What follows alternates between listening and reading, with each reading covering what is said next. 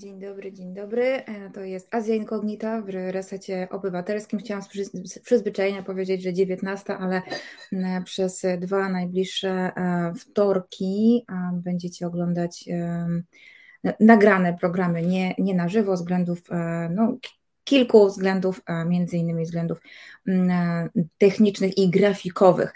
E, także ja postaram się być wieczorem na czacie, żeby w razie czego na jakieś pytania odpowiedzieć.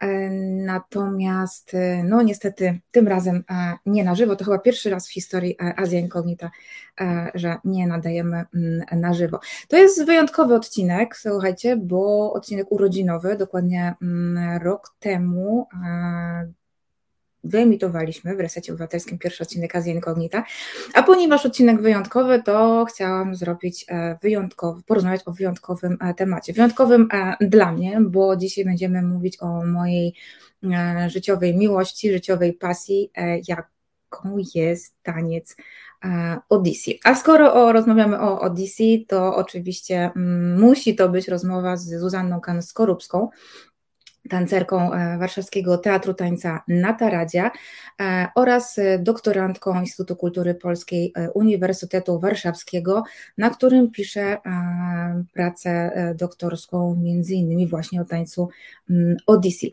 Witam Cię Zuzo, już wiem, że jest Zuza z nami. Witam serdecznie.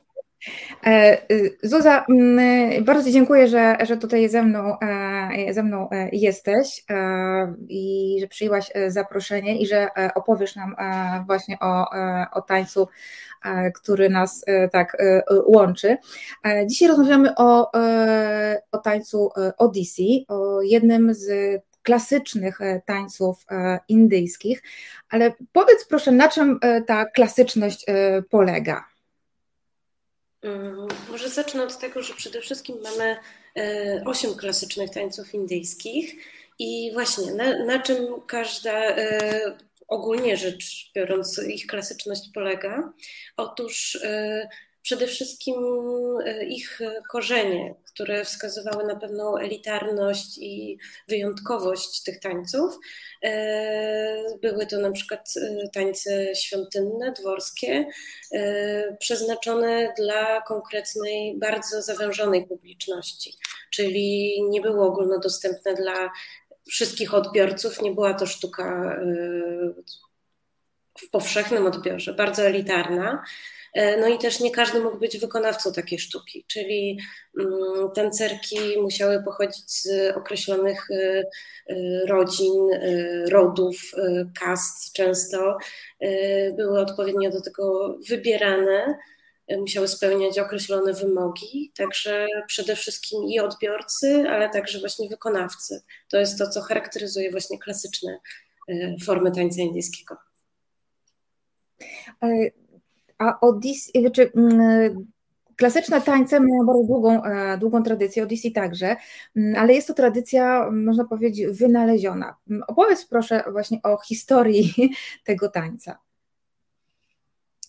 Każdy z tych e, klasycznych tańców indyjskich, nie tylko Odyssey, miał swoją e, no, bardzo burzliwą przeszłość. I chociaż mówimy o tym, że są to bardzo stare tańce, tak jak Odyssey, sięgające przeszło 2000 lat wstecz, to jednak, no właśnie, ta, ta, tradycja nie ma w sobie takiej ciągłości, jak możemy na przykład powiedzieć o niektórych tańcach, które, czy na przykład właśnie formach artystycznych yy, będących pod opieką właśnie UNESCO.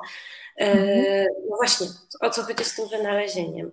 Otóż gdzieś mniej więcej w starożytności E, tańce indyjskie miały, przechodziły swój złoty okres i były to, e, czy na przykład właśnie w świątyniach tancerki, wykonawczynie, bo w przypadku Odyssey mówimy o, o tancerkach Mahari, one e, no, zajmowały się tą profesją, były bardzo szanowanymi właśnie osobistościami, jeśli możemy tak powiedzieć, takie, ale podkreślam, było to bardzo hermetyczne środowisko. Z czasem wraz na przykład z, upływem czasu, następnie po e, złotej erze e, Guptów, czy na przykład Ciolów e, w Indiach, to były takie złote okresy właśnie w historii Indii. Nastąpiły właśnie Potem były y, najazdy Mogołów, czyli y, właśnie muzułmańska religia się pojawiła i z czasem ta pozycja tancerek i ten ich prestiż y, coraz bardziej malał. Potem nastąpiły właśnie rządy Imperium Brytyjskiego, więc to też jakby ta profesja coraz bardziej, tancerki były coraz bardziej traktowane już nie jak właśnie kapłanki, czy właśnie znamienite wykonawczynie danej właśnie sztuki świątynnej, tylko no, zyskiwały miano na przykład y, zwykłych prostytutek i ta do tego stopnia, że w pewnym momencie ich profesja na początku XX wieku, mniej więcej lata 30. XX wieku, została w ogóle y, wdano edykt, żeby zakazać ich działalności. Czyli każde zajmowanie się, czy w przypadku Devadasi czy Mahari, Devadasi były na południu, Mahari akurat w stanie północno-wschodnim, e, no to już właśnie było traktowane po prostu jako przestępstwo, aż e, dopiero reaktywacja, jeśli tak możemy powiedzieć, czy raczej odnowienie tej e, tradycji nastąpiło właśnie w latach, w drugiej połowie XX wieku, kiedy to e, zaczęto już po odzyskaniu przez Indię niepodległości e, odbudowywać to właśnie narodowe dziedzictwo Indii.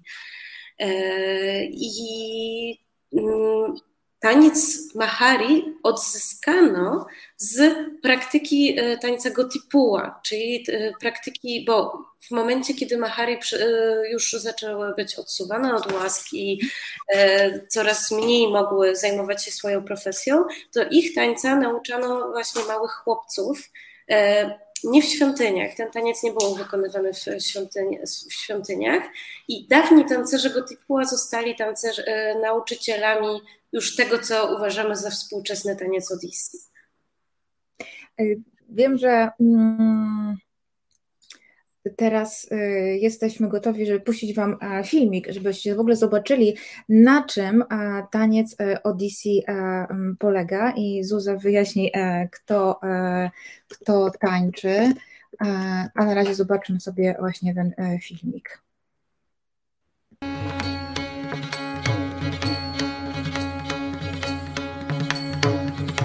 सर्वमङ्गलमाङ्गल्ये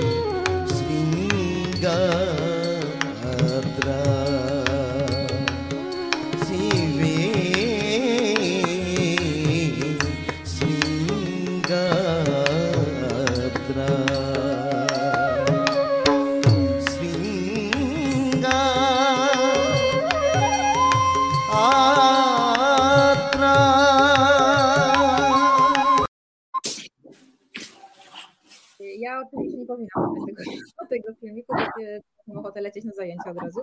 E, tak, ale e, dobrze, ponieważ e, powiedziałaś, że to jest e, taniec świątynny, ja tylko zaznaczę tutaj, że w Indiach nie wszystkie tańce wywodzą się z tradycji świątynnej. Jest na przykład Kathak, który jest tańcem dworskim, wywodzi się z dworu Mogołów. Na pewno też kiedyś o tym o nim opowiemy.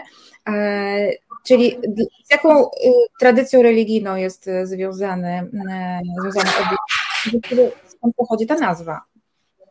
E, powiedziałaś, e, na początek chciałabym podkreślić, że taniec Odyssey e, przede wszystkim był tańcem świątynnym, a czy jest, to, mhm. to jest właśnie też bardziej złożona kwestia. On swoje korzenie, e, jego, jego korzenie sięgają właśnie jak najbardziej tej praktyki religijnej.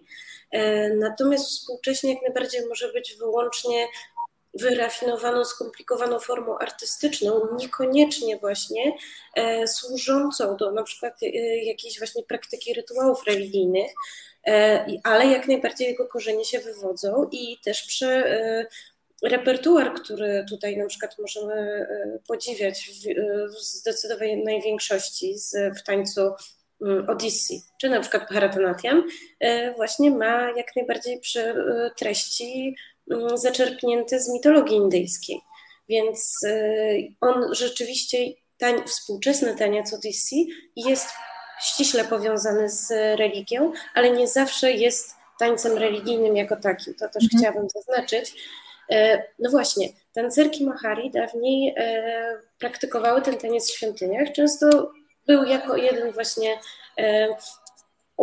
jeden z obrzędów właśnie na przykład współcześnie został zachowany pewien jakby symbol i wspomnienie tej dawnej praktyki.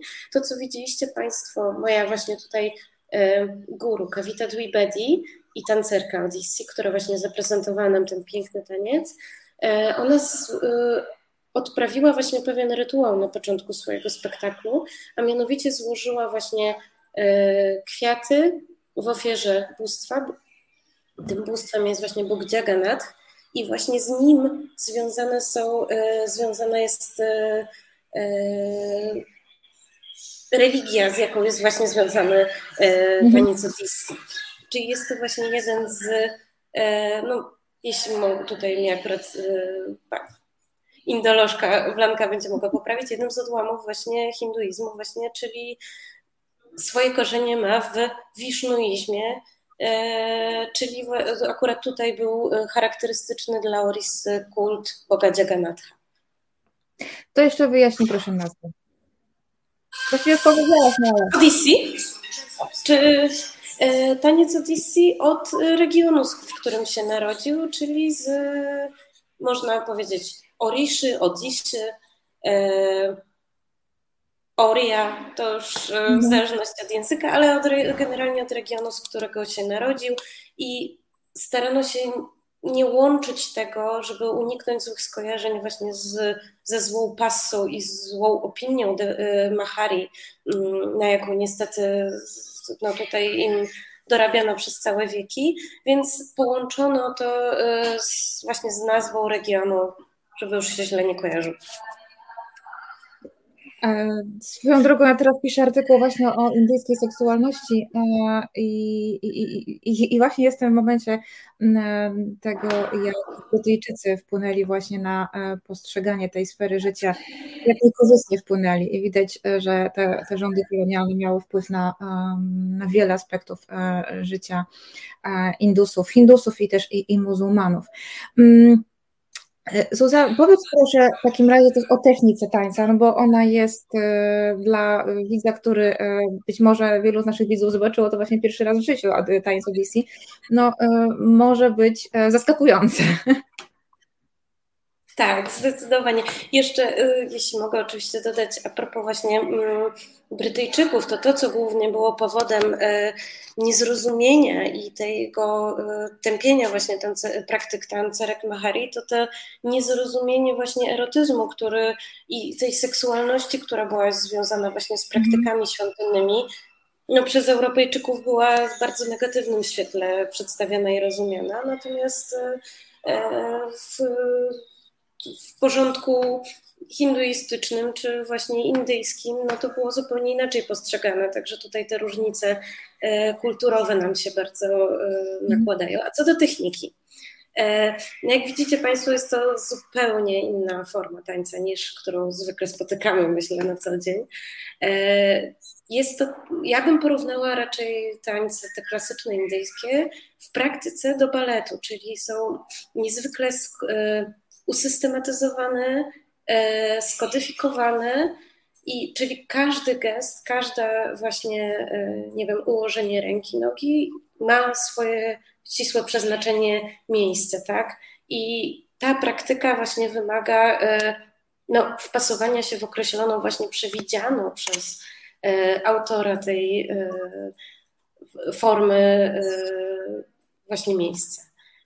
I to, co możemy wyszczególnić w tańcu indyjskim, są dwa aspekty. E, jeden aspekt jest ściśle techniczny, e, czyli tancerka po prostu prezentuje swoje umiejętności taneczne i one nie przejawiają żadnej treści. Natomiast inny, drugi aspekt to jest właśnie ściśle aktorski, który e, przedstawia konkretne emocje i nastroje i właśnie tancerka wręcz odgrywa teatr, który możemy tutaj zobaczyć. I to akurat uważam wyróżnia bardzo taniec indyjski na tle właśnie na przykład chociażby tańców europejskich, które aż tak, wydaje mi się, teatralne, jak właśnie ten taniec taki jak Odyssey czy Bharatanatyam nie są. A co wyróżnia w zakresie techniki, co wyróżnia e, Odyssey od innych um, Y, technik y, tanecznych właśnie z Indii. Pomijając Kathak, bo jednak mam wrażenie, że to jednak jest zupełnie co innego, mm, ale chociaż wspomniane przez Ciebie Bharatanatyam. E, Odyssey wyróżnia przede wszystkim duża doza lassi. Lassi, czyli takiego e, delikatności, miękkości, kobiecości, bo e, wyróżniamy właśnie w sposobie poruszania się, czy na przykład w osobie bogasiwy, y, wyróżniamy dwa aspekty, tandawę i lasję. Tandawa, czyli ta twardość, taka y, energiczność, moc i lasja, czyli ten aspekt kobiecy, bo tandawa możemy powiedzieć, że to jest aspekt męski, lasja zaś żeński. I właśnie wedle tradycji indyjskiej mówimy, że każdy tancerz powinien zawierać w sobie te dwa aspekty, te dwa bieguny, właśnie i męski, i żeński. Natomiast w tańcu Odyssey przeważa zdecydowanie właśnie ten aspekt tej kobiecości. E, też wyczuwamy często w prezentacji tych różnych tańców na przykład e, emocje mm, czyli taki bardzo e, takie, no bym powiedziała, bardzo erotyczne uczucie, więc to jest właśnie to, co wyróżnia przede wszystkim tańce Lis. I jeszcze a propos stricte techniki, ułożenie ciała jest bardzo specyficzne. No właśnie, wyróżniamy dwie e, podstawowe pozycje. Jest to pozycja tripangi, czyli pozycja tak zwanych trzech wygięć bądź trzech trójkątów, czyli moc charakteryzuje się mocno wypiętym biodrem i wygiętą w przeciwną stronę klatką piersiową i przekrzywioną głową, czyli nasza sylwetka tworzy właśnie taką literę S, bądź właśnie trzy wygięcia. E, druga pozycja to jest pozycja ciąg, czyli kwadrat i właśnie pozycja tancerki jest wpisana w właśnie e, w formę kwadratu, jeśli możemy tak powiedzieć, bo na przykład jeżeli byśmy pociągnęli linię z, e, na przykład za tancerkami tańczącymi właśnie taniec Odyssey czy Bharatanatyam, to byśmy zobaczyli na przykład, że ich ciała kreślą w, i ruchy kreślą y, mandale w przestrzeni. Więc jak najbardziej te wszystkie ruchy są ściśle pokierowane, podyktowane, ale właśnie to, co wyróżnia tenis Odyssey, to jest, y, to jest właśnie pozycja tripangi i ciąg, których nie ma w innych technikach tańca klasycznego indyjskiego. A gdybyś miała porównać e, właśnie mm, Odyssey, czy też inne klasyczne tańce indyjskie do tańców zachodnich, co jest taką podstawową różnicą?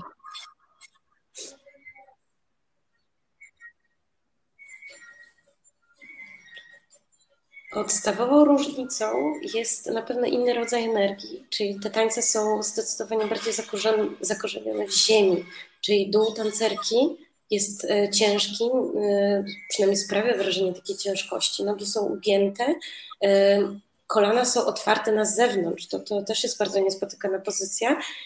Można ją porównać do pozycji plie w balecie, ale w balecie jest to tylko pozycja przejściowa bądź wyjściowa, natomiast tancerka Odyssey w tej pozycji cały czas przebywa, e, więc zdecydowanie zakorzeniony właśnie dół ciała, E, wytupywanie rytmu bosymi stopami, bo to też jest bardzo charakterystyczne dla klasycznych tań, tańców indyjskich. Tancerka ma na nogach zwykle e, na kostkach dzwoneczki gungru, no i a idąc już w górę ciała, to przede wszystkim właśnie mimika twarzy, czyli tak zwana binaja, ale też kolejny gest, czyli kolejny, kolejny element, czyli mudry, gesty rąk, czyli cały alfabet gestów, E, za pomocą których możemy opowiedzieć naprawdę bardzo skomplikowane historie.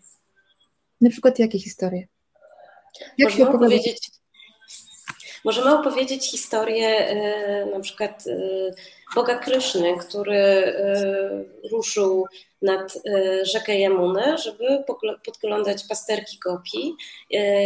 Skradł im sari w momencie, kiedy się kąpały i za drzewa podglądał je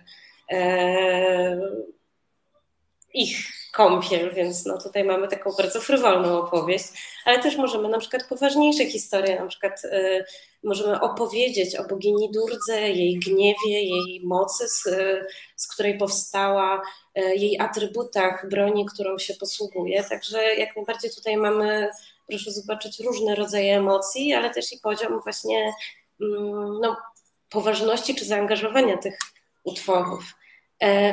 Zwykle jest tak, że właśnie y, towarzyszy te, tego typu historiom właśnie towarzyszy e, śpiew i tancerka często ilustruje to, co e, właśnie śpiewak e, to, co akurat właśnie o czym śpiewak opowiada, ale zwykle jest tak, że tancerka dodaje jeszcze więcej różnych znaczeń, bo na przykład pieśń zawiera się na przykład w czterech w czterech strofach, które są powtarzane kilkukrotnie w trakcie trwania utworu. Natomiast tancerka pokaże już opisy, opisywane bóstwo na cztery różne sposoby, więc jej gesty będą zdecydowanie bardziej złożone i będą przekazywały więcej treści niż sam ten utwór. Czyli możemy powiedzieć, że ten utwór jest jedynie dodatkiem do tego, o czym opowiada tancerka. Powiedziałaś o przekazywaniu emocji. Te emocje przekazywane są głównie poprzez e, Abinaję, która też ewoluowała, to pojęcie też ewoluowała. Czym jest dzisiaj? Dzisiaj to tak jak jestem, e, myślę, że określeniem na grę aktorską. Oczywiście, tak jak mhm. słusznie powiedziałaś, to e, określenie miało, czy na przykład w Natia Siastrze traktacie o, o teatrze, E, zdecydowanie inne znaczenie, nie będziemy się tutaj w to zagłębiać, ale współcześnie to po prostu mm, tancerze się posługują tym pojęciem właśnie jako grą aktorską twarzy, ale nie tylko, bo i całego ciała właśnie, ale i na przykład gra także biżuteria i kostium. Także na przykład Aharia Vinaya, czyli rodzaj właśnie, no właśnie, prezentacji scenicznej właśnie biżuterii czy kostiumu. I o kostiumie i biżuterii e, za chwileczkę e, porozmawiamy, a teraz króciutka przerwa e, na muzykę. No niestety nie jest to Odyssey, ale Angela na pewno znajdzie coś ciekawego w naszej bazie muzycznej. Zapraszam. Jeśli do haseł o prawach kobiet jednym tchem dołączamy prawa człowieka, to dlaczego na świecie za uniwersalne uznaje się to, co męskie? Przyglądamy się nie tylko feminizmowi i patriarchatowi, ale przede wszystkim rzucamy rękawice niesprawiedliwościom społecznym i opresyjnej kulturze, które dotyczą nas wszystkich. To jest wojna. Z Dominiką Kasprowicz. Każdy czwartek od 21 w Resecie Obywatelskim. To jest wojna w czwartek, serdecznie zapraszam, a na razie jest e, wtorek, e, czyli e, Azja Inkognita. Moją gościnią jest Zuzanna Kan-Skorupska, tancerka Teatru Tańca na Taradzie oraz doktorantka Instytutu Kultury Polskiej Uniwersytetu Warszawskiego, a rozmawiamy o tańcu Odyssey. No właśnie, Zuzanna jest także prywatnie moją nauczycielką Odyssey. I przechodzimy teraz do kwestii właśnie kostiumu. Angela, gdybyś mogła nam pokazać zdjęcia. E, jak wygląda e, kostium e, Odyssey. O właśnie. Zuza, powiedz proszę, co się składa na kostium tancerki Odyssey?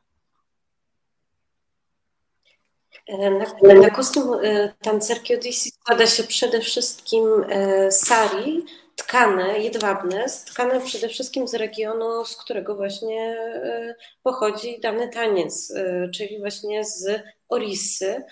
Mm, Sari ma charakterystyczny y, utkany wzór na brzegach, na borderze, nazwijmy to, sari, z którego został uszyty. Dawniej kostiumy sari nie były rozcinane na poszczególne części, więc tancerki ubierały siebie nawzajem. Współcześnie kostium jest dostosowany na tyle jakby został podzielony na poszczególne części, żeby tancerka mogła się ubrać sama. Niemniej jest to cały czas jak najbardziej zachowany fason tradycyjnego kostiumu z takim plisowanym, barwnym wachlarzem między, między rozciągniętym właśnie między e, nogami tancerki. E, kostium jest oczywiście długi, ma podkreślać przede wszystkim krągłość bioder, wcięcie w talii, biust tancerki, ale oczywiście przyzwoicie zasłaniać to co, to, co należy, czyli na przykład właśnie zakryte są ramiona, Sari opina też przód właśnie korpusu tancerki, E, co, co jeszcze? Mi się wydaje, że najważniejsza jest tutaj biżuteria, która właśnie wyróżnia Odyssey na tle innych klasycznych tańców indyjskich, bo jest srebrna. To srebro właśnie pochodzi z, z jest związane właśnie z tradycją tego regionu, z Konarku, bądź właśnie z, mm, z Puri. E, I nie pamiętam właśnie jeszcze, jeszcze jest takie słynne właśnie miasto w E, Orissie, które słynie właśnie z wydobywania e, właśnie srebra i produkcji tej biżuterii. E, to, co widzicie Państwo na głowie tancerki, tą koronę, ona symbolizuje czubek świątyni Boga Jagannatha. Biżuteria, o właśnie, ona jest wykonywana z bambusa, jest bardzo leciutka, ale jest to drew, jest drewniana. Ozdabiana oczywiście różnymi błyszczącymi elementami, ale Fason ma przede wszystkim właśnie przypominać ten czubek świątyni. Biżuteria naśladuje też dawne e, wzory właśnie biżuterii ślubnej, tak? bo w końcu tancerki były poślubiane Bogom i były ich małżonkami, w związku z tym to szczególnie widać w tańcu Bharatanatyam, ta biżuteria została jakby tak najbardziej zachowała ten e, wesel, ślubny y, y, charakter. E, tancerki mają też pomalowane na czerwono dłonie i stopy. Na ten temat krąży wiele różnych teorii. Jedna jest taka, że po prostu służy to podkreśleniu właśnie tych gestów, w, których opowiadamy historię, a druga jest też związana z tym, że właśnie, że dłonie panny młodej ozdabiano właśnie e, czerwonym barwnikiem i e, głównie stopy, ale dłonie jak najbardziej też. A kolejna jest taka, bardzo, no to jest bardziej anegdotyczna, że ten cerki, e, bo barwnik ten jest wykonywany produkowany z rośliny, czy też nazywa się go altą i jak najbardziej on miał e, bakteryjne, prozdrowotne właściwości tancerki, jako że tańczyły boso na kamieniu, no to malowały stopy spękane, zniszczone tańcem stopy właśnie tym barwnikiem. I jeszcze dzwonki. Ja tutaj mam akurat, nie zdążyłam dobiec do dzwonków odisjowych. To jest coś, tak, o Boże, to jest coś takiego. To są akurat do kathaku. E, gungru do Kathaku. One są większe e, niż e, do Odyssey. Mm, o, tak to wygląda. Kiedyś z Krzysztofem, którego tutaj widzowie Azja Incognita dobrze znają, przywieźliśmy osiem par takich dzwonków, to jest tylko jeden węzeł, jeszcze e, do pary jest drugi na drugą nogę. Przywieźliśmy osiem takich par mm, i e, jak szliśmy z baza, ze sklepu e, ulicą, taką, to, jest, to była taka dzielnica Delhi, mm, w której są ambasady, więc jest cicho, spokojnie, to tylko stwierdziłam, wiesz co Krzysiek, idziemy do rytmu, bo dzwonki dzwonią jednocześnie, więc powiedz proszę, do czego są te dzwonki? Gongru. Dzwonki gungru y, w tańcu indyjskim są oczywiście znacznie mniejsze, y, znaczy może tak krótsze y, mhm. niż do tańca katak. Wystarczą często dwa, może maksymalnie trzy rzędy, takie owinięcia wokół kostki. I tancerka jest również muzykiem, muzyczką mhm. i jakby pełni, jeśli tak mogę powiedzieć, formę akompaniamentu dla siebie, czyli jest mhm. też jednym z instrumentów właśnie wchodzących w skład takiej orkiestry, y, która gra tradycyjną właśnie muzykę do tańca Odyssey. Granice między tańcem a teatrem, właśnie w przypadku e, klasycznej e, kultury indyjskiej, e, nie są tak ostre, jak to mamy w kulturze, w kulturach właściwie, w kulturach zachodnich. Tak jak powiedziałaś, taniec ma charakter narracyjny. Troszeczkę już o tym mówiłaś, ale powiedz proszę, jakie historie się opowiada? Czy, czy to są tylko historie klasyczne i już jest ten um, worek, że tak powiem, z historiami zamknięty, czy, czy coś się dorzuca? I czy to są klasyczne opowieści, na przykład, nie wiem, z, z Wed, czy też yy, sięga się do kultury ludowej? Jako, że taniec ten jest tańcem klasycznym, klasycznym, związanym e, też e, bardzo podciągniętym pod tradycję właśnie hinduizmu, co ma swoje właśnie też związane z taką można powiedzieć, drugą sanskrytyzacją tych tańców, czy tej właśnie kultury, e, no to przede wszystkim się trzymają konkretnie tego kanonu, tego panteonu właśnie jak najbardziej e, hinduistycznego i w takiej tradycyjnej formie, jeżeli chcemy przestrzegać ściśle właśnie takiego klasycznego repertuaru tańca Odyssey, to te historie trzymają się właśnie tych konkretnie historii mitologicznych. Oczywiście współcześnie można tworzyć praktycznie wszystko, bo jest to, tak jak powiedziałam, forma tańca artystycznego, więc nie ma zakazu, można tworzyć różne na przykład fuzje, można wychodzić dalej. Obecnie też jest e, trend, żeby, e, i to uważam jak najbardziej słuszny, żeby sięgać właśnie do tych bardziej ludowych, lokalnych korzeni, mhm. czyli żeby wyjść poza to ujednolicenie, które dotknęło niestety klasyczne tańce indyjskie. Stety i niestety oczywiście, bo to ma swoje dobre i złe strony, ale no jakby wcielanie ich do tego jednego kanonu spowodowało, że ich jakby repertuar trochę się ujednolicił, a y, obecnie wielu tancerzom i twórcom zależy na tym, żeby pokazać ten właśnie y, oryjski przede wszystkim charakter tańca dawnego tańca Mahari, współczesnego tańca y, Odyssey. E, więc jak najbardziej twórcy mogą tworzyć y, też zupełnie innej treści, tylko że już w tym momencie bardziej mówimy już o fuzjach, a nie o tym tradycyjnym repertuarze, który jednak gdzieś tam ma, to tak jak w balecie klasycznym, trzymamy się konkretnych właśnie jakby schematu i konkretnego jakichś yy,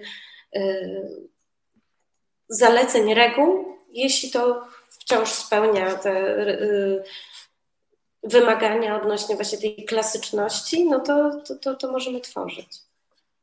A czy, y, bo tańczy się choreografię, y, ty też uczysz mnie konkretnych y, choreografii. Czy to jest zamknięta, zamknięty zbiór choreografii, że jest ich określona ilość i już więcej się nie tworzy, czy ktoś jednak ma możliwość, czy jak jeden z guru ma możliwość stworzenia własnych choreografii?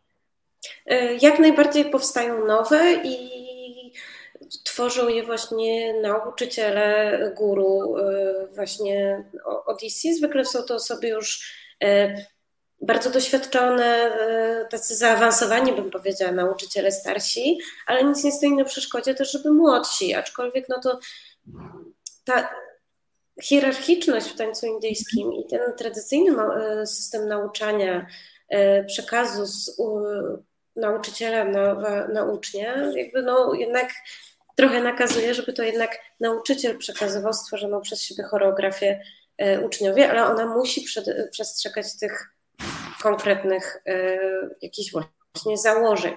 Na przykład, jeżeli nauczyciel układa nowy taniec, nazywają e, manglaciaram, czyli taniec na rozpoczęcie, taki taniec ofiarowania kwiatów i skierowanego do konkretnego bóstwa, no to on musi przestrzegać jakichś określonych wymogów, żeby to wciąż było jeszcze manglaciarem.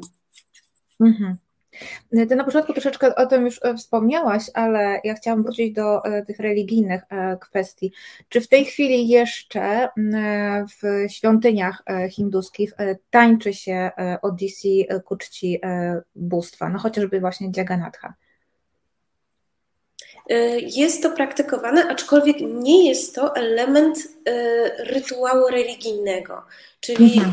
taniec nie jest elementem, jakbyśmy to nazwali, właśnie takiej modlitwy, aczkolwiek nic nie stoi na przeszkodzie, żeby y, taniec dla tancerki był tą formą modlitwy. Na przykład zwykle tancerki współcześnie mogą zatańczyć przed obrzędami, ale zwykle raczej po czyli po zakończeniu właśnie y, jakichś religijnych oblucji, już zakończeniu całej tej y, części i co najważniejsze, y, spektakle współcześnie nie odbywają się w tej części sakrum, czyli tego sanctum sanctorum, czyli tym najbardziej świętym miejscu. Scena jest zwykle zwrócona w stronę właśnie na przykład wizerunku posągu danego bóstwa, ale nie odbywa się ten pokaz już tak, jak to zapewne mogło być dawniej. Czyli mhm. jakby uczestniczy gdzieś przy okazji, ale nie jest elementem. Aczkolwiek jak na przykład miałam okazję e, występować w Indiach z okazji właśnie święta Durga Pudzie, to jak najbardziej scena znajdowała się w środku świątyni przed wizerunkiem bóstwa, jednak nie była na tyle blisko, że już po zakończeniu właśnie wszystkich tych niezbędnych, e, czy no, te, które właśnie wykonują bramini, e, poszczególne właśnie rytuały i obrzędy. No właśnie, wspomniałaś o swoim występie, o którym ja też chciałam, chciałam e, powiedzieć.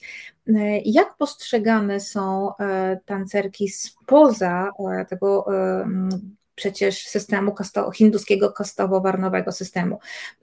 Czy fakt, że no, ten jednak taniec został w dużej mierze oderwany od religijności, no bo przecież my, jest, ludzie z zachodu, jesteśmy postrzegani raczej jak jako no, niemalże dalici, tak, czyli osoby kalające rytuał, mm, jako że jesteśmy spoza tego właśnie kręgu kastowo-warnowego. Czy właśnie oderwanie mm, tej e, tańca od religii pozwoliło wejść w ten, e, w ten świat Odyssey także tancerkom e, z zachodu? Tak, jak najbardziej i przez to, że właśnie jakby ten taniec już się zeświadczył, jeśli możemy tak powiedzieć, no to takie osoby właśnie jak ja czy ty już możemy, mamy dostęp do, do tej wiedzy, do tej nauki, co wcześniej było, tak jak powiedziałeś, zupełnie niemożliwe. E, no bo właśnie ten taniec jest gdzieś, asystuje przy tej świętości, ale nie jest jego częścią. Oczywiście to jest, wszystko zależy od decyzji nauczyciela i na przykład mojej guru, która pozwoliła na to, żebym wzięła udział w tym pokazie. Oczywiście po wcześniejszym przejściu takiego symbolicznego obrzędu inicjacji, takiej e, guru pudzi właśnie, czyli zostałam włączona jakby w tą rodzinę Odyssey, jeśli mogę tak powiedzieć. W każdym razie zostałam pełnoprawną tancerką Odyssey dzięki temu i jak najbardziej powiedziała, że mogę w tym uczestniczyć. A jak odebrały właśnie to inne dziewczęta? One chyba były bardzo zadowolone, że ja właśnie, że mają taką nową koleżankę. Muszę zaznaczyć też, że inne tancerki no, były dużo młodsze ode mnie, e, więc no, można powiedzieć, byłam taką ich e, taneczną ciocią trochę, bo e, praktykę tańca, tańców klasycznych w Indiach zaczyna się znacznie wcześniej, więc no, to jest na pewno no, to wszystko zależy teraz od, ze środowiska, bo na przykład w środowisku tańca półklasycznego ćchał, Serejkela ćchał, e, no właśnie, to, to, to już nie jest tak powiedziane, że każdy może to praktykować. Oczywiście każdy może, ale nie każdy na przykład będzie mógł występować. I na przykład usłyszałyśmy z mm, Martą Krzemieniałek czy z e, Olą Michalską Singh, e, że no, ale jesteście dziewczynami, jakbyście były i induskami, i chłopakami, no to mogłybyście wtedy tańczyć ciało, a tak to mhm. niestety. Aha, to ciekawe. Mm, o Cichał też mam nadzieję, że kiedyś nam tutaj opowiesz w Azja Incognita.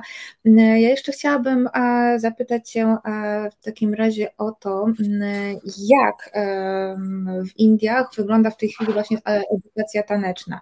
Czy ten związek też guru Sisia, czyli uczeń, nauczyciel, nauczyciel uczeń, jest tak silny jak kiedyś i czy dla dziewcząt to jest raczej takie hobby, czy po prostu one od początku traktują to jako jakąś taką drogę zawodową?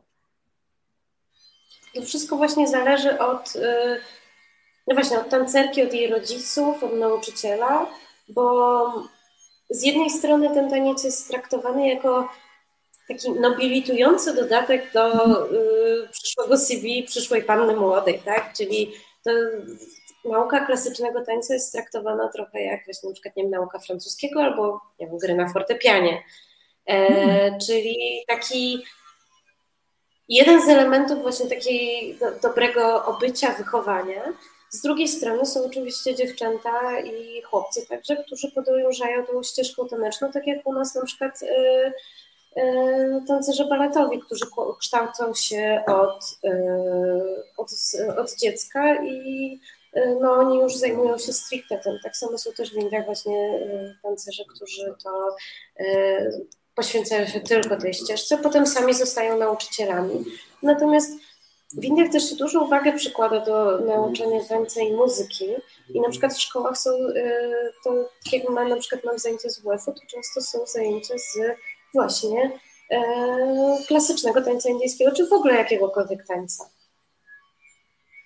E, a jak, e, jeszcze tak chciałam się zapytać, a jak, e, jaką pozycję ma Odyssey we współczesnych Indiach wśród innych tańców klasycznych? Ja mam wrażenie, że jednak um, um, jednak dominuje Bharatanatyam i Kathak, co widać chociażby po filmach bollywoodzkich.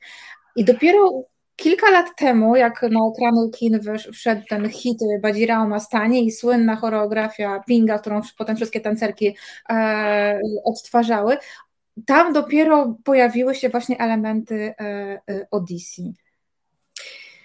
E, tak, to prawda, że rzeczywiście taniec Odyssey jest jednym z tych mniej e, rozpoznawalnych i spotykanych, e, chociaż w teledysku Michaela Jacksona Black or White właśnie była tancerka Odyssey. To prawda.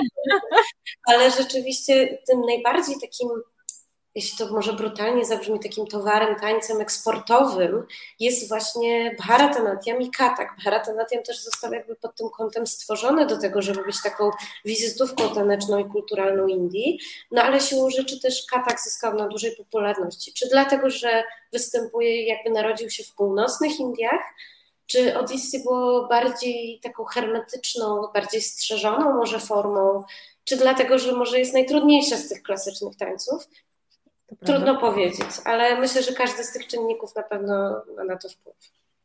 Myślę, że teraz się bardziej przebije po, tych, e, po tym, jak się pojawił w Bollywood? Myślę, że tak, że może się już trochę, ale aczkolwiek, no tak jak mówię, jest jednym z najtrudniejszych tańców, więc no myślę, że to też ma wpływ na jego popularność.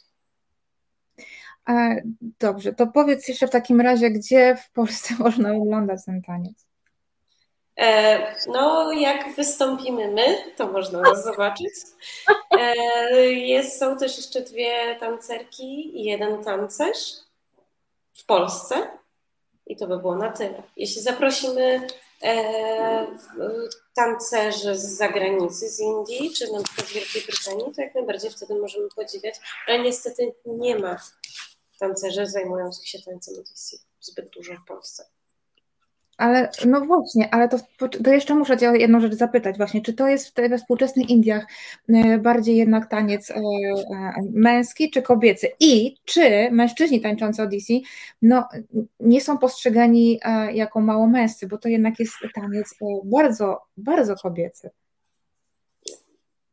Pojmowanie kobiecości bądź męskości to znowu tutaj przeziera takie nasze taki punkt widzenia, myślę, że znowu europejski, bo czym mhm. innym jest pojęcie kobiecości i męskości w kulturze na przykład właśnie w Indiach, a czy, czym innym na przykład w Europie. Jak najbardziej są tancerze praktykujący taniec, mężczyźni praktykujący DC, zdecydowanie więcej jest kobiet, ale to mhm. nie znaczy, że mężczyzn nie ma, więc i oni jak najbardziej praktykują i oni zwykle się stają potem późniejszymi guru i nauczycielami. Dobrze, bardzo Ci, e, bardzo Ci e, dziękuję za, e, te, za tę rozmowę. Moją Waszą gościnią była Zuzanna Kan-Skorupska, tancerka teatru tańca na Praktykuję i Odyssey i Bharatanatyam, o tym, um, o tym tańcu też e, kiedyś powiemy, bo w tej chwili chciałabym właśnie zacząć taki cykl, oczywiście od Odyssey, e, cykl opowieści o technikach tanecznych i teatralnych Azji. Mm, zaczniemy od Indii, przejdziemy do, e, do, do innych krajów azjatyckich. Jest tego sporo, więc mamy na następny e, rok e, tematy. Zuzanna Kan-Skorupska, tancerka i doktorantka mm, Instytutu Kultury Polskiej e, Uniwersytetu Warszawskiego i moja nauczycielka tańca Odyssey była naszą dzisiaj gościnią. Bardzo Ci dziękuję Zuza za tę rozmowę. Robimy teraz krótką przerwę na muzykę, a potem wracamy z kolei z opowieścią o obrzędzie ZAR z innej części Azji. Dziękuję bardzo. Dziękuję. Sekspres z pontonem. Następna stacja seks, antykoncepcja, zdrowie, ciało, edukacja, seksualność, prawa, tożsamość. W trakcie jazdy zapraszamy do rozmów bez tabu. W bezpiecznej atmosferze dyskutujemy na temat spraw związanych z seksem i seksualnością Załogę z ekspresu stanowią doświadczone edukatorki seksualne z grupy Ponton. Niedziela, godzina 17. Reset Obywatelski. Sekres z pontonem w niedzielę, na razie jeszcze mm, mamy e, wtorek do weekendu e, daleko, chociaż w moim przypadku to żadna różnica, mm, bo i tak i tak w weekend, e, cały weekend pracuję. Słuchajcie, um, dzisiaj w urodzinowym e, odcinku e, Azja Incognita, mm, e, teraz już zostałam sama, tylko ja i Angela, która mm, realizuje dzisiejszy, dzisiejszy odcinek. Mm, dzisiaj mówimy o, o, tańcu i teraz też będziemy mówić o tańcu. W pierwszej części Zuzanna Kamsko-Rubska opowiadała o tańcu Odyssey, tańcu wywodzącym się z z hinduizmu, z, to był to taniec świątynny. Jeśli teraz dopiero włączyliście, to odsłuchajcie, bardzo ciekawa rozmowa o czymś, co w Polsce jest no, bardzo, bardzo, bardzo mało znane. Te tancerek Odyssey i jest zaledwie e, e, kilka. E, no i jeszcze także jest jeden tylko mm, tancerz na całą Polskę, więc rzecz mało znana, ale bardzo piękna, bardzo widowiskowa. Warto też o tym trochę wiedzieć. I to jest początek nowego cyklu, który będziemy tutaj robić w Azja Incognita. Cykl poświęcony będzie mm, właśnie e, sztukom e, tanecznym, performatywnym, teatralnym mm, Azji i Bliskiego Wschodu. Ja przed, przed przerwą powiedziałam, że teraz się przeniesiemy mm, do innego rejonu Azji, ale oczywiście skłamałam, bo przeniesiemy się do e, innego rejonu e, wschodu, bliskiego e, wschodu, do którego też często robimy tutaj sobie przeskoki. Chodzi między innymi o Egipt i, i Sudan. Natomiast jeśli chodzi o ogólnie o techniki taneczne, mm, o których będziemy opowiadać, no to na pewno E, jeszcze wrócimy do Indii. Myślę, że przejdziemy przez, e, przez Indię i dopiero wtedy, żeby nie robić sobie mętlików w głowie, to przejdziemy do, przepraszam, do e, innych, innych państw i porozmawiamy o, o innych o innych, innych państwach. Natomiast dzisiaj chciałabym, ze względu na to, że to jest taki urodzinowy odcinek, a zbliża się też święto, e, święto duchów, e, Halloween, e, jakkolwiek to dziady, jakkolwiek to nazwiemy, to wprawdzie o, o duchach będziemy rozmawiać w odcinku listopadowym, o duchach, demonach i wszelkiego, wszelkiej maści nadprzyrodzonych stworach będziemy rozmawiać w listopadowym odcinku. Mam nadzieję, że 1 listopada się e, uda. E, ale już dzisiaj e, tak troszeczkę o te, o te duchy zahaczymy, mówiąc jednocześnie o tańcu. I chciałabym opowiedzieć o obrzędzie, który no w tej chwili już nie jest tak popularny jak, e, jak kiedyś. Wiadomo, że e, świat się, świat się zmienia, kultury się zmieniają, e, potrzeby ludzkie się zmieniają i też um, zmienia się sposób, jak gdyby powiedzieć, realizowania tych potrzeb. To znaczy, um, na przykład wszelkie problemy emocjonalne, psychiczne w tej chwili no, rozwiązuje się nieco inaczej ale e, wciąż e, obrzęd ZAR, bo o tym obrzędzie mówię, jest w kilku miejscach na świecie e, praktykowany. Jest też praktykowany jako forma taneczna, performatywna, teatralna, a także jako rozrywka na, na przyjęciach. No ale żeby do tego dojść, to musiał jakoś powstać. Mówię o obrzędzie ZAR, obecny występującym głównie w Egipcie e, i w Sudanie, oczywiście wśród e, muzułmanów. Teraz, co to jest e, obrzęd, to za chwilę, najpierw nazwa. Nie wiadomo skąd powstała, koncepcji jest kilka. Mówi się o mm, mieście Zara w Iranie albo wsi Zar w Jemenie, jako tym miejscom, które miałyby udzielić nazwy e, temu e, obrzędowi. Mm, bardziej jednak e, prawdopodobne jest, że pochodzi to słowo od słowa zara, co w języku arabskim, klasycznym języku arabskim oznacza odwiedzał. To jest forma przeszła.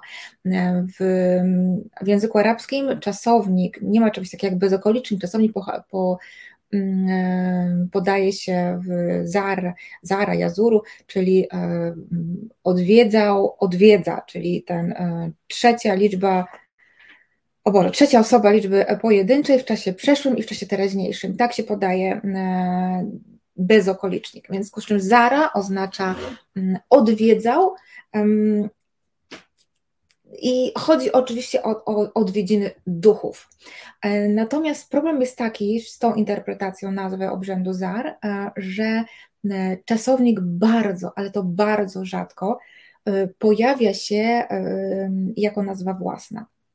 Więc etymolodzy, językoznawcy, etnografowie myślą, że może chodzi o to, że po prostu rzeczownik oznacza odwiedziny, zjara, został trochę zniekształcony i jako nazwa obrzędu zachował się w formie zar. Jest też koncepcja, która jest dosyć ciekawa, e, mówiąca o tym, że słowo zar e, wywodzi się z języka amharskiego, e, w którym słowo to początkowo oznaczało e, złe duchy, ale także czasem, z czasem czarownika, który posiada moce obłaskawiania tychże duchów, znaczy przynajmniej komunikowania się z tymi duchami.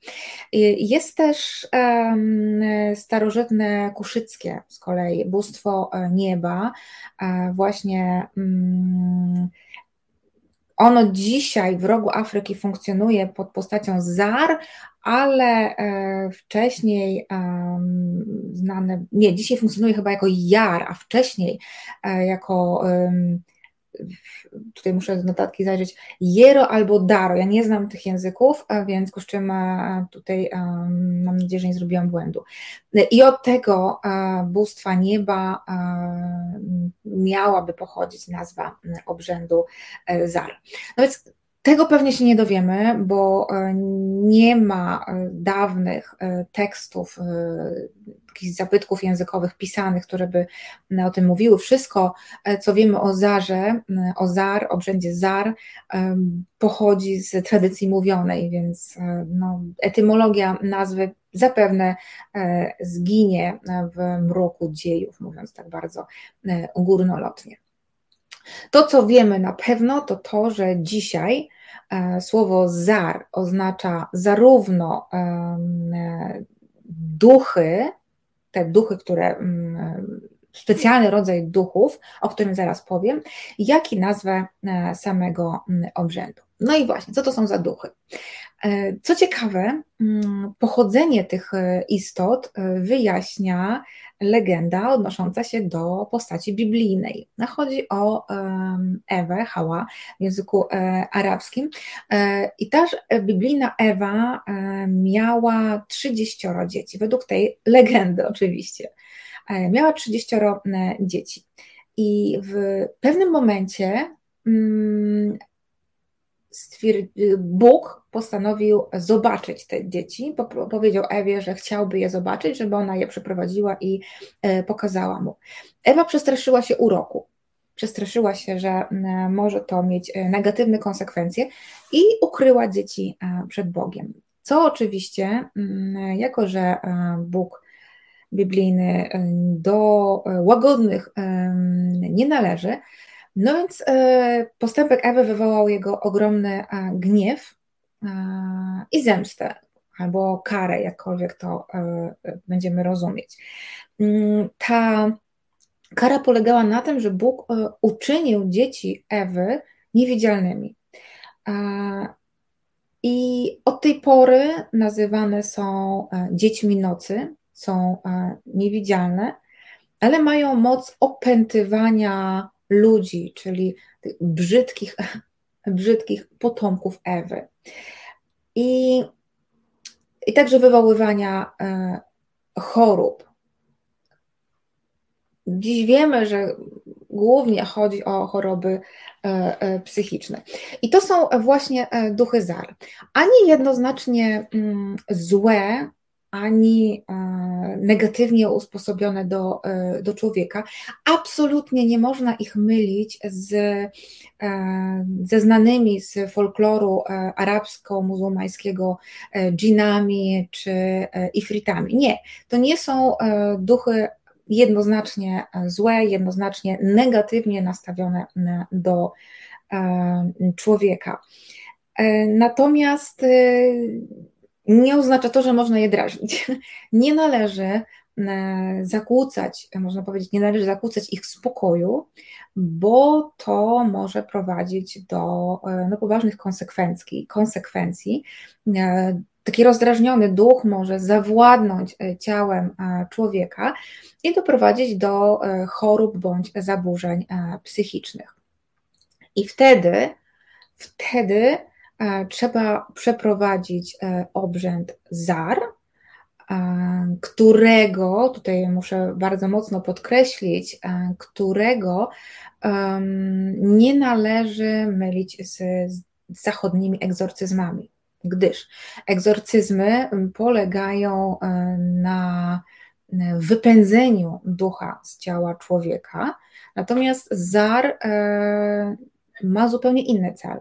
Ma na celu obłaskawienie ducha, uspokojenie go on rzeczywiście pod wpływem obrzędu może e, przestać negatywnie oddziaływać na ciało człowieka, ale go nie opuszcza. On już sobie w tym ciele e, zostaje. Tyle tylko, że e, ta jego obecność nie ma absolutnie żadnych konsekwencji dla tego opętanego, powiedzmy sobie, człowieka. Po prostu jest sobie, ale mu więcej nie szkodzi. E, I teraz to jest bardzo częsty błąd, niestety, określanie obrzędu ZAR mianem e, egzorcyzmów. E, niestety nawet niektórzy tancerze i tancerki ZAR mówią o tym jako o egzorcyzmach, ale nie, to, tego nie należy, nie należy utożsamiać z, z egzorcyzmami, a osób przeprowadzających ten, ten ceremoniał nie należy nazywać egzorcystami. E, no i właśnie, przechodząc e, do, do tych osób, które przeprowadzają ceremonię. E, w, musi to być osoba, tak, z języka arabskiego nazywana jest ona albo szejcha, albo kudia. Musi to być osoba, zazwyczaj jest to jednak kobieta, bo najczęściej co zaraz się wyjaśni, najczęściej opętania poprzez ducha zar doświadczają kobiety. E, to zaraz wyjaśnię, dlaczego może się tak dziać. E, natomiast e, najpierw o Kudi, czy też osobie nazywanej szajchą bądź kudią. Ta liderka, czy też lider, musi być osobą, która w przeszłości doświadczyła opętania i została oczywiście wyleczona. To jest pierwszy warunek. Mm, drugi warunek to taki, że musiała ta osoba brać udział w wielu obrzędach ZAR. Mm, niekoniecznie już jako pacjentka, ale mm, jako uczestniczka po prostu e, obrzędu. I, i sam obrzęd, co bardzo e, ciekawe, e, nazywany jest bardzo często farach. Farach po, angiel, po angielsku, boże, po arabsku to jest znaczy wesele. I faktycznie bardzo wiele elementów tego obrzędu no, naśladuje ceremonie e, czy też rytuały weselne, albo też po prostu się od nich wywodzi. E, opętana kobieta nazywana jest harusa, czyli e, panna młoda, więc to też jest, jest nawiązane. Cały cały cykl, na który można powiedzieć, że składa się ZAR i ten cały proces leczenia, bo mówimy o leczeniu, nie mówimy o egzorcyzmach, tylko mówimy o leczeniu. I cały ten cech, cały ten cykl leczenia, cała terapia rozpoczyna się od y, ceremoniału, który też z języka arabskiego nazywa się Fath il-Ilba, czyli otwarcie pudełek. E, te pudełka e, zawierają e, różnego rodzaju kadzidła, bahur, kadzidła. I teraz um, każdy, e, każde kadzidło e, to oczywiście inny zapach um, i um, opętana, opętanej kobiecie e, Kudia, czy też Szajcha, podaje poszczególne pudełka i na podstawie jej reakcji e, określa sobie tylko znanymi sposobami, mm, określa, czy faktycznie e, ma do czynienia z opętaniem przez ducha Zar. Czasami już na tej podstawie może też określić rodzaj ducha, ale to tylko mm, czasami. No i jeżeli okazuje się mm, po reakcji e, pacjentki, że faktycznie jest, została opętana, to rozpoczyna się, to Kudia wyznacza datę obrzędu, obrzędu zar. I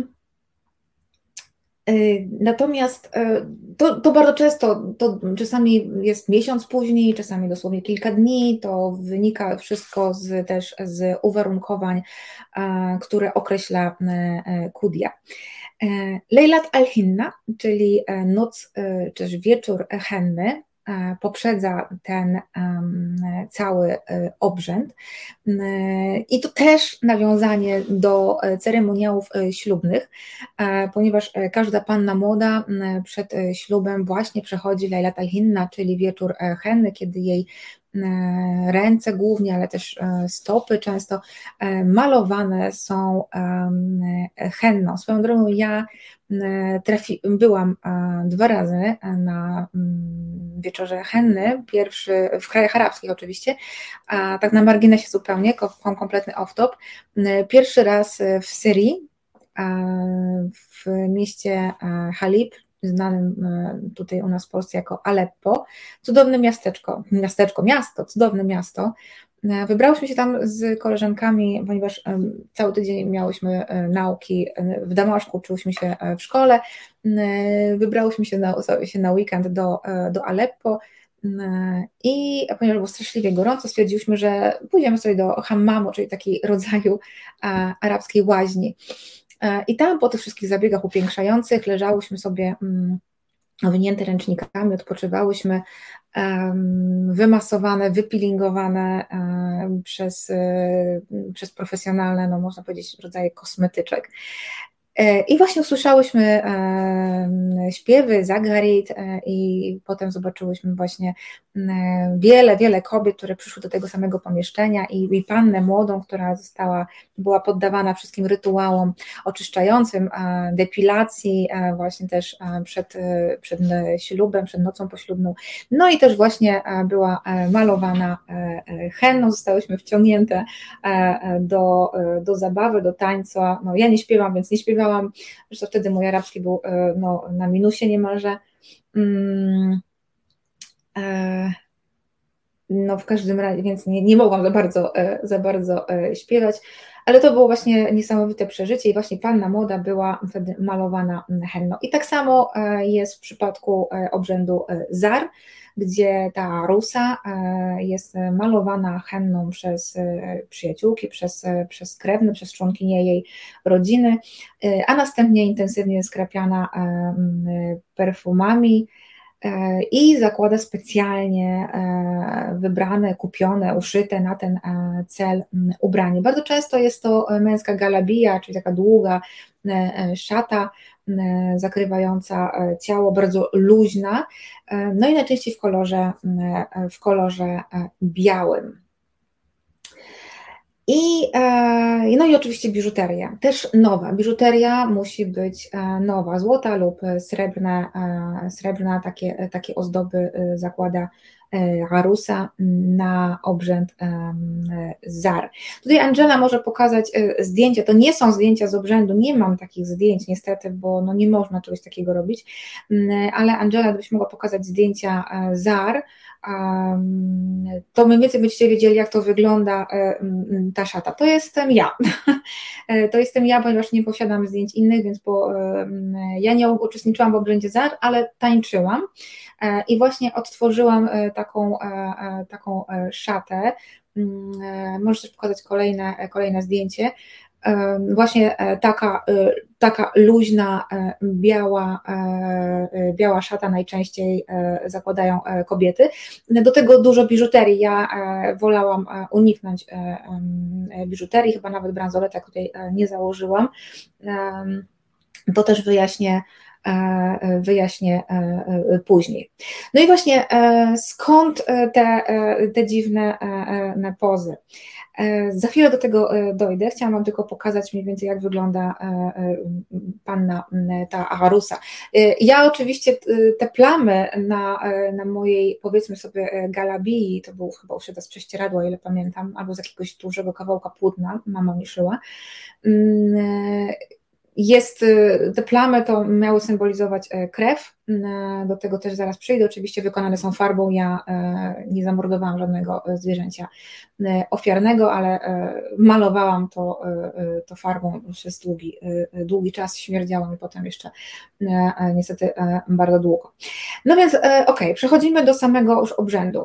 Jest ten dzień, czy też wieczór, noc, w którym ma miejsce mm, E, obrzęd e, zar.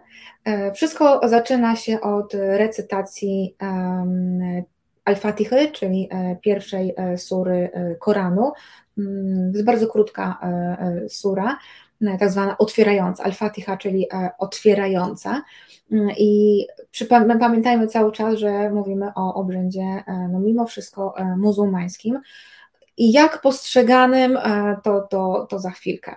Więc na początku e, Kudia recytuje mm, E, Al-Fatihę, a następnie okadza ciało e, pacjentki specjalnym e, kadzidłem wokół głowy, prawej dłoni, lewej dłoni, potem obu stóp pomiędzy udami, a następnie stawia to, to naczynie z kadzidłem na podłodze, a Harusa okrąża je, przepraszam, brakuje słowa, okrąża je mm, trzy razy. I dopiero wtedy możemy przejść do, etapu zwanego sulha, czyli e, połączenie. Mm, to jest drugi etap e, obrzędu e, zar. I tutaj ogromną rolę um, odgrywają muzycy, którzy oczywiście towarzyszą Kudi. O co chodzi? Um, można powiedzieć, że duchy Zar są umuzykalnione, e, ponieważ e, one mają, każdy ma swój ulubiony rytm, na który, e, na który reagują. I skoro są w ciele kobiety, no to to ciało kobiety będzie reagowało na konkretny rytm. Te rytmy nazywane są ayub, one są dosyć proste, bardzo transowe i właśnie o to chodzi. One są powtarzalne, to jest, ten rytm jest e, prosty, e, powtarzalny, narastający, stale e, narastający, aż do gwałtownego finału. I właśnie, tak jak powiedziałam, transowe, celem jest wprowadzenie tancerki w, w trans. I faktycznie ta, tylko poprzez ten trans możliwe jest nawiązanie kontaktu e, z duchem i komunikacja e, z duchem. E, inaczej Kudia nie będzie mogła nawiązać tego, tego kontaktu. Liderka, zaczyna liderka, ona zaczyna uderzać rytmicznie w bęben, wybijając poszczególne rytmy. W ten sposób przywołuje konkretnego ducha. Jeżeli e, nie, nie określiła go wcześniej e, za pomocą kadzidła, albo chcąc się upewnić, czy ma do czynienia z tym duchem. I obserwuje, czy ciało kobiety, czy kobieta opętana, ta pacjentka Arusa, reaguje na, na któryś z e, rytmów. Jeżeli trafia się na właściwy, kudia trafia na właściwy w tym przypadku rytm, kobieta zaczyna wykonywać takie e, no niemalże transowe, e, spazmatyczne momentami e, ruchy ciała bardzo dużo potrząsa włosami, wykonuje koliste ruchy głową na przykład y, i potrząsa długimi y, y, włosami, aż do osiągnięcia transu. I teraz bardzo bym chciała pokazać Wam filmik, to z mojego występu, ponieważ no nie chcę łamać jakichś tam praw autorskich i brać z internetu, jak mniej więcej wygląda taniec. Ja wtedy byłam bardzo chora, miałam zapalenie zatok, więc to nie był mój najlepszy e, taniec, e, e, występ, ale chciałabym Wam go pokazać, żebyście wiedzieli mniej więcej właśnie jak wygląda taniec takiej Arusy. I Angela, bardzo proszę, żebyś teraz pokazała filmik Zar. No to zar, taniec zar w moim wykonaniu. Muszę przyznać, że autentycznie zrozumiałam i chyba też na występie, nie w trakcie ćwiczeń, właśnie po tym występie że można w ten sposób e, osiągnąć jakiś tam e, trans i uniesienie e, też, też chyba, nie wiem, religijne, można powiedzieć, bo jak zeszłam ze sceny, potrzebowałam kilka minut, żeby wrócić do, do rzeczywistości, trochę mi to zajęło. Niektóre tancerki więcej tańczą stojąc i wtedy się tą głową tak wywija i jeszcze się kręci wokół, ale no, ze względu na moje zapalenie zatoki ja wtedy nie, nie byłam w stanie tego zrobić i musiałam troszeczkę tą moją choreografię e, zmienić. To w pewnym momencie zaczęłam improwizować. E, także mm, e, wiem, że teraz dałabym radę lepiej to zrobić, no ale już. W każdym razie tak, tak wygląda faktycznie mm, taniec arusy podczas obrzędu mm, zar. Ja wspomniałam o, o tym, że ta moja tunika, galabija, jakkolwiek to nazwać, była cała umalowana czerwoną farbą, to miało symbolizować krew, bo faktycznie czasami kudia może uznać, że mm, przeprowadzenie obrzędu, że, y, że, że sam taniec nie wystarcza, chociaż powinien, mm, i należy złożyć y, ofiarę. Najczęściej zabija się y, koguta. E, I w, i krwią na takim jest specjalna procesja do takiego specjalnie stworzonego ołtarza. Na tym ołtarzu zabija się koguta, a chora kobieta, pacjentka Arosa e, polewana jest e, jego krwią. E, ta, ta procesja Zaffa to kolejna nawiązanie, nazwa właśnie do orszaku ślubnego właśnie muzułmańskich kobiet. No i kiedy kończy się obrzęd, tak jak, tak jak ja na końcu, kiedy Arusa zmęczona tańcem, wykończona e, pada, bo czasami to nie trwa tak jak tutaj ja tańczyłam kilka minut, czasami to trwa dużo, dużo, dużo dłużej. Do Arusy mogą się e, przyłączyć też oczywiście inne e, uczestniczki obrzędów w tym, w tym tańcu.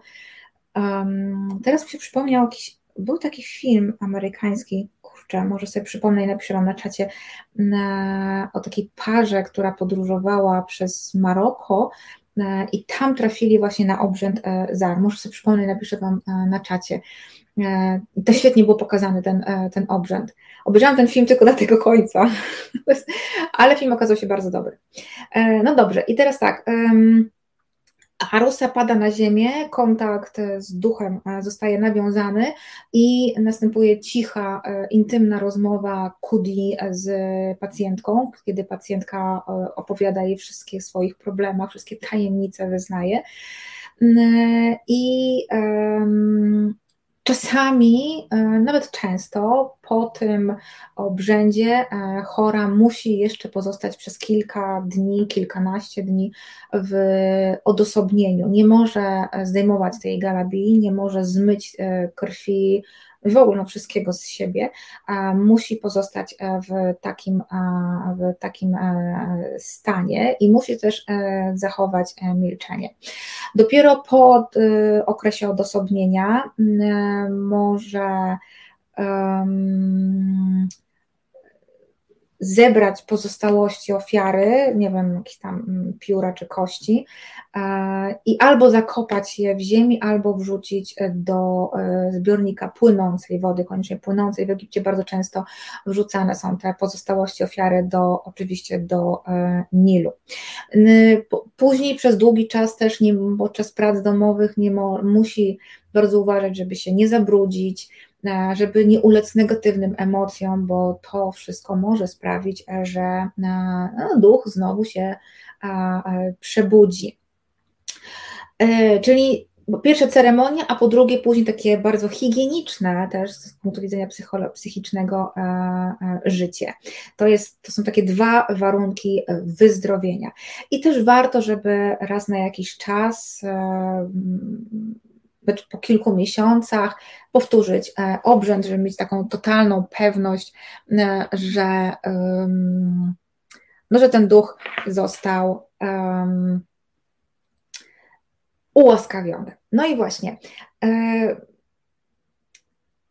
I teraz chodzi o te, o, te, o te duchy właśnie. O te duchy zostają, nie zostają wyrugowane z ciała, ale e, obłaskawione, pozostają z człowiekiem no, raczej do końca życia, nie szkodzą mu jednak już. najlepiej oczywiście co pewien czas e, urządzać takie albo uczestniczyć w ceremoniach innych osób na jego cześć, no wtedy to jest taka gwarancja już spokojnego, spokojnego i współegzystencji. E, I teraz chodzi o to, że mm, tutaj wracamy do kwestii tego, dlaczego kobiety są najczęściej e, pacjentkami. E, w społeczności muzułmańskiej, nawet dziś, a zwłaszcza kiedyś, ale także dziś, kobieta jest istotą podrzędną mężczyzną. Bardzo często nosi zasłonę, w domu e, przebywa głównie w e, gineceum, e, zenanie, jakkolwiek nazwiemy, czyli w częściach kobiecych. I to jest niewidzialna, jest jak, trochę jak cień. Natomiast trzy razy w życiu jest w centrum uwagi. Podczas swojego ślubu, podczas porodu i, po, i połowu. I to są te trzy momenty w życiu. E, natomiast najczęściej, e, no zwłaszcza kiedyś, prawda, no jeszcze nie tak dawno, e, żyła bardzo monotonnie, czyli wykonywała tak, obowiązki domowe, dzień w dzień, dzień w dzień to samo, e, bardzo często ignorowana przez społeczność, ignorowana przez swoich rodziców, swoje rodziny, krewnych, męża. Przecież często mieliśmy przypadki e, małżeństw e, aranżowanych, kiedy małżonkowie właściwie żyli obok siebie. To oczywiście prowadzi do. Aha, no i jeszcze były przecież takie problemy z prokreacją, presja na to, żeby była matką, żeby urodziła syna na przykład, e, żeby miała jeszcze więcej e, dzieci. To wszystko powoduje presję psychiczną i prowadzi do e, zaburzeń emocji, zaburzeń psychicznych, oczywiście.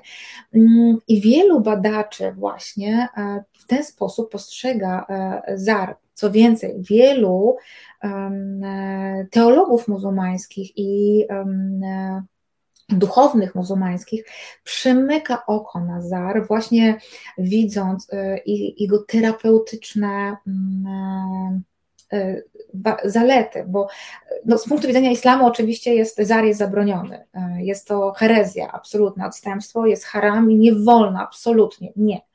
E, natomiast, tak jak powiedziałam, wielu duchownych przymyka na to oko, patrzy przez palce, widząc właśnie, że mm, no, daje to bardzo e, pozytywne mm, e, efekty. Tego dnia, w momencie obrzędu ZAR, kobieta ma nowe ubranie, e, nową biżuterię, ta biżuteria z nią zostaje. Jest traktowana jak królowa, jak gwiazda wieczoru. I, mm, i dostaje nowe perfumy, jedzenie, cała uwaga społeczności czy to rodziny, czy, e, czy sąsiadów, czy, czy, czy, czy przyjaciół, skupia się tylko i wyłącznie na, na niej. Więc to jest bardzo, e, e, bardzo ważne. No dzisiaj oczywiście um, mówi się o tym już um, mniej, no, lekarze są zwłaszcza bardzo negatywnie nastawieni e, do obrzędu e, ZAR. E, mówią, chodzi właśnie głównie o to, że tam są różne zioła stosowane przez kudie, no, zielarkę, a nie wykwalifikowanego lekarza, ale tak jak powiedziałam, no, mm, te obrzędy czasami się jeszcze odbywają, zwłaszcza może na wsiach, w społecznościach, w tych niższych warstwach e, społecznych. Natomiast tak jak widzieliście, e, ten taniec ZAR przeszedł do e, popkultury, czy też do kultury masowej, jakkolwiek to nazwiemy, i wiele tancerek po prostu na przykład arabskich ale też zachodnich oczywiście, za które zajmują się tańcami na przykład arabskimi, wykonuje po prostu zar jako taniec, no zwykły taniec sceniczny, jako, jako rozrywkę. I bardzo często też zar jest takim, e, czy to sam taniec, czy cały rytuał, e, wykonywany jest na przykład na przyjęciach e, bogatych Egipcjanek, które chcą w ten sposób, nudzą się, a chcą sobie urozmaicić jakoś codzienność i organizują właśnie przyjęcie, przyjęcie zar. Także to by było na tyle, jeśli chodzi o, o ten obrzęd. E, mam nadzieję, że, e, że trochę tam przybliżyłam Wam dosyć e, ciekawą, a bardzo, bardzo, bardzo mało znany element kultury arabsko-muzułmańskiej. A teraz chwilka przerwy na muzykę, nie w rytmie Ayub, niestety, chociaż uwielbiam ten rytm, mm, ale Angela na pewno coś znajdzie, a potem kącik kulturalny i de facto wrócimy troszeczkę na chwilkę do Indii z książką nie indyjskiego autora. Prawoteka. Sędzie Monika Ciemięga, Jolanta Jerzewska i Marta Korzuchowska-Warywoda z Fundacji Edukacji Prawnej Justitia zabiorą Was do świata pełnego teczek z aktami. Wyjaśnią, na czym polega praworządność, sprawiedliwość, ale także jak uniknąć problemów z prawem. Porozmawiają z zaproszonymi gośćmi, odpowiedzą na Wasze pytania. Nie musicie wstawać. Sąd idzie w poniedziałki o 21 w resecie obywatelskim.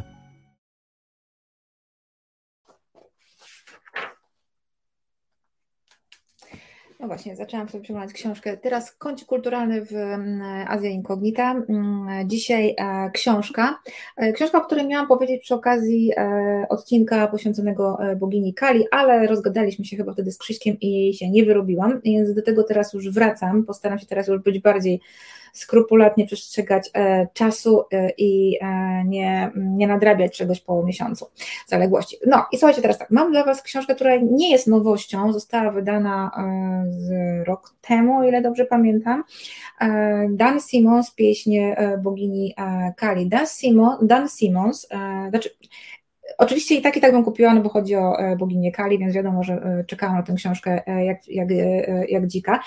Natomiast Danny Simons zrobił na mnie bardzo pozytywne wrażenie mm, po serialu Terror. Pierwszy sezon oglądałam tylko, podobno drugi był słaby mm, ponieważ to była historia opisana przez niego w książce, naprawdę bardzo dobrze zrealizowana w postaci serialu, to stwierdziłam, że no wow, połączenie autora takiej historii z jakąś formą nawiązania do e, hinduizmu i do mojej e, drugiej ukochanej bogini, no to musi być e, dobre.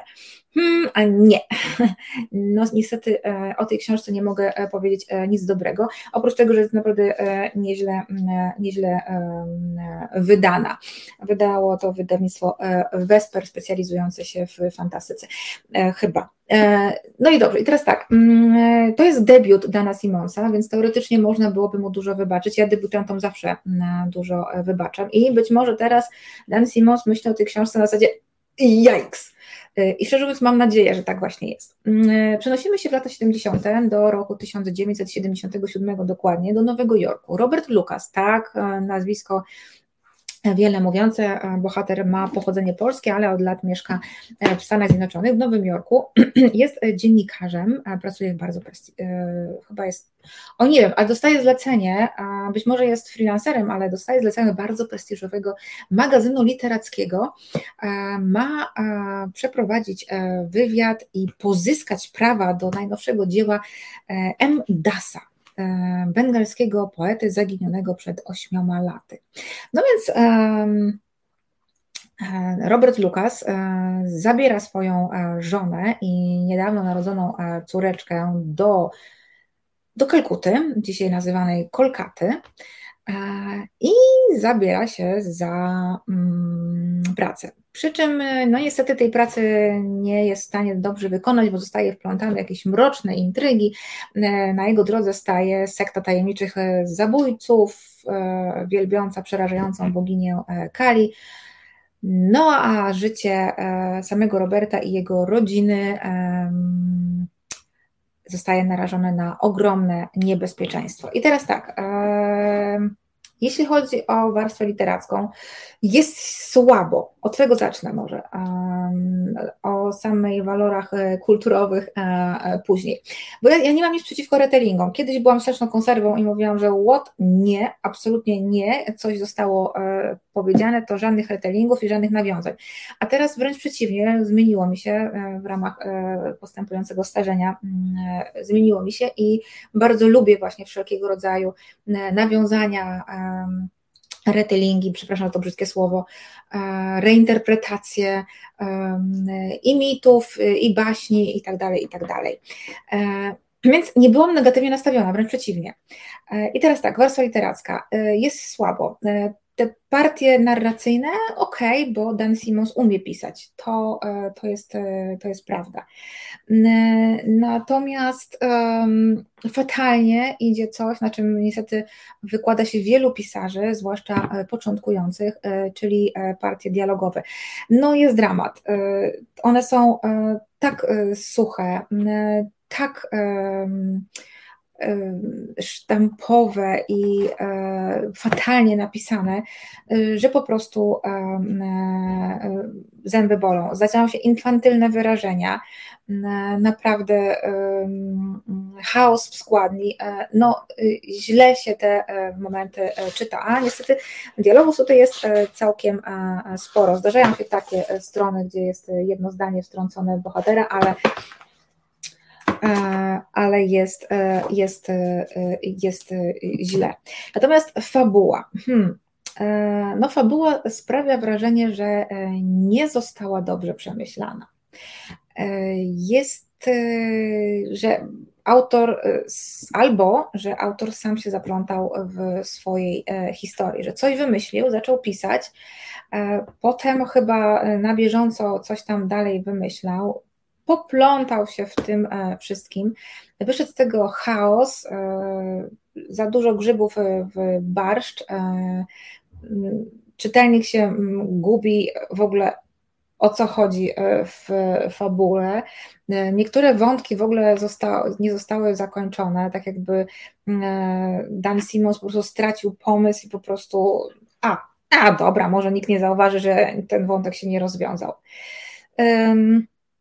Natomiast e, to wszystko dałoby się jeszcze jakoś tam e, przeżyć. Powiedzmy sobie, że jeżeli szukamy książki, która, no tak jak to się mówi, e, nieodmurzająca totalnie rozrywka, czyli coś, co się lekko czyta i za chwilę natychmiast o tym zapomina, no to jeszcze dałoby się przeżyć.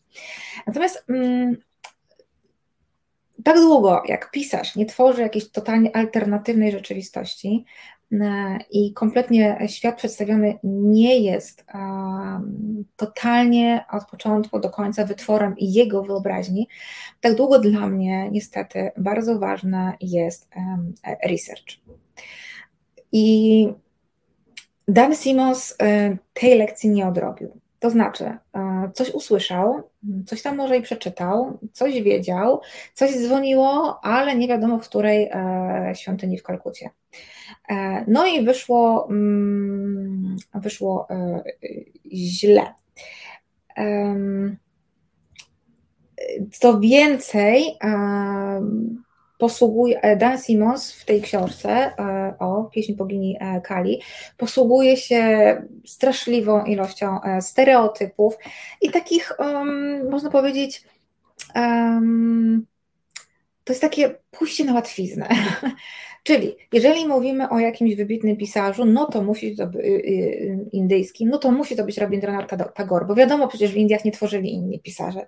I tak, Tagore jest wybitny, jest jedynym y, laureatem Nagrody Nobla w dziedzinie literatury, jeśli chodzi o Indię, mm, ale no nie jest jedyny. Nie, nie, troszeczkę później, czy niemalże w tym samym czasie tworzył na przykład Jibunonando Das, y, wybitny pisarz, no ale to wymagałoby, tak jak powiedziałam, głębszego researchu. Dalej, jeśli e, jak Kali, no to krwiożercza, e, bogini śmierci, co już wyjaśniliśmy z Krzysztofem Gutowskim.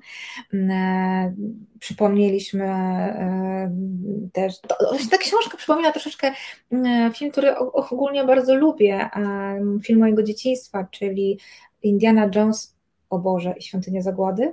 No ta druga część e, e, Indiana Jonesa, jak wiadomo Indiana Jones ma tylko trzy części, e, czwartej nie akceptuje jej istnienia, gdzie właśnie Kali została przedstawiona w taki stereotypowy totalnie mm, sposób jako bogini śmierci, której składa się ofiary z ludzi. To już wyjaśniliśmy, jeżeli nie oglądaliście tego odcinka, to cofnijcie troszkę chyba we wrześniu, albo w sierpniu mówiliśmy, e, Krzysiek Gutowski był moim gościem i tam mówił właśnie, mówiliśmy o, o, o bogini Kali, o tym jak prawdziwe ten um, wywiera.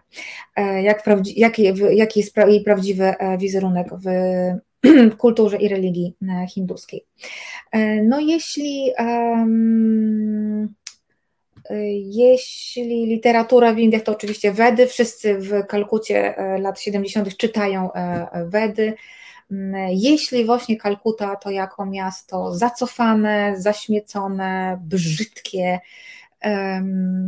pełne e, ludzi, jakichś ukryt morderców, czających się za, za kątem, za każdym kątem ulicy, rogiem ulicy, przepraszam, ludzi, którzy się będą płaszczyć e, przed białymi, tylko po to, żeby wykorzystać ich do swoich jakichś tam właśnie interesów. Straszny to jest, krzywdzący, strasznie krzywdzący obraz. Ja wiem, że miasta indyjskie można różnie postrzegać. Ja Kalkutę kocham. E, Kolkata, czy Kalkuta jest moim miejscem na ziemi, jedno z moich ukochanych miejsc właśnie na ziemi, gdzie uciekam, jak chcę się oderwać od rzeczywistości, od świata, który mnie trochę za bardzo e, boli. Mm, e, to jest miasto bardzo piękne momentami, bardzo zielone, z fajnym klimatem, 20 stopni w grudniu. Mhm. Ludzie są naprawdę no bardzo przyjaźnie nastawieni, nie dlatego, że mówię z nimi po bengalsku.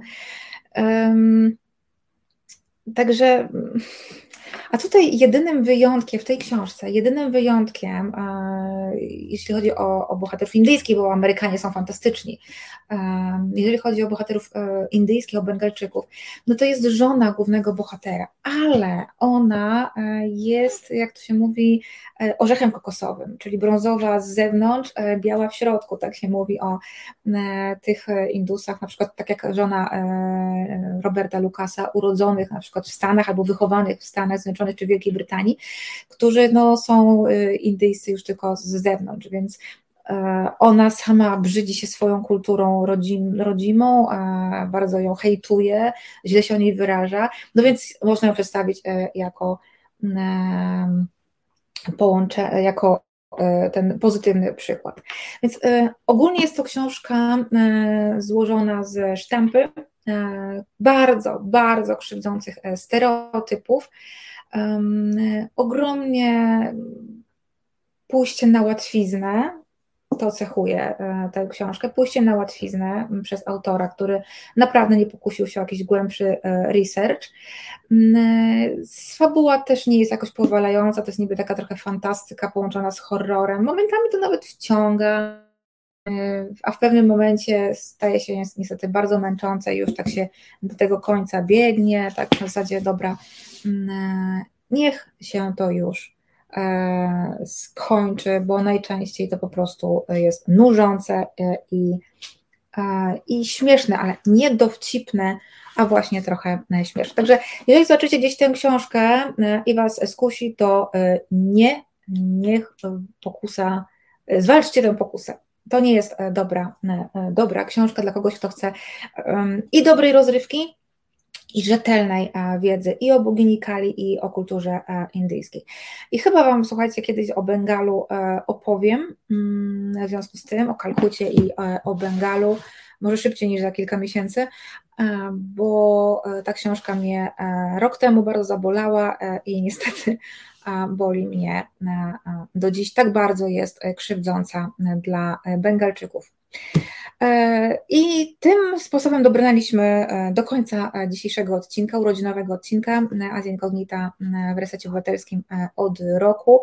Niedługo kolejne urodziny, czyli drugie urodziny z kolei Resetu Obywatelskiego, także mamy czas mocno świąteczny, urodzinowy. E, za tydzień ponownie nie zobaczymy się e, na żywo e, ze względu na dostępność mojego gościa. Nagramy program wcześniej, w poniedziałek, a gościem tym będzie Krzysztof Renik, dziennikarz, wieloletni korespondent Polskiego Radia, między innymi z Azji Centralnej i właśnie o Azji Centralnej porozmawiamy tam, zwłaszcza w Kazachstanie, Uzbekistanie. Dzieje się teraz bardzo ciekawie w związku z, chociaż nie wiem, czy to jest dobre słowo, w związku z mm, zaostrzeniem e, wojny w Ukrainie i e, działaniem, mobilizacją, chociażby e, mobilizacją ogłoszoną przez Władimira Putina.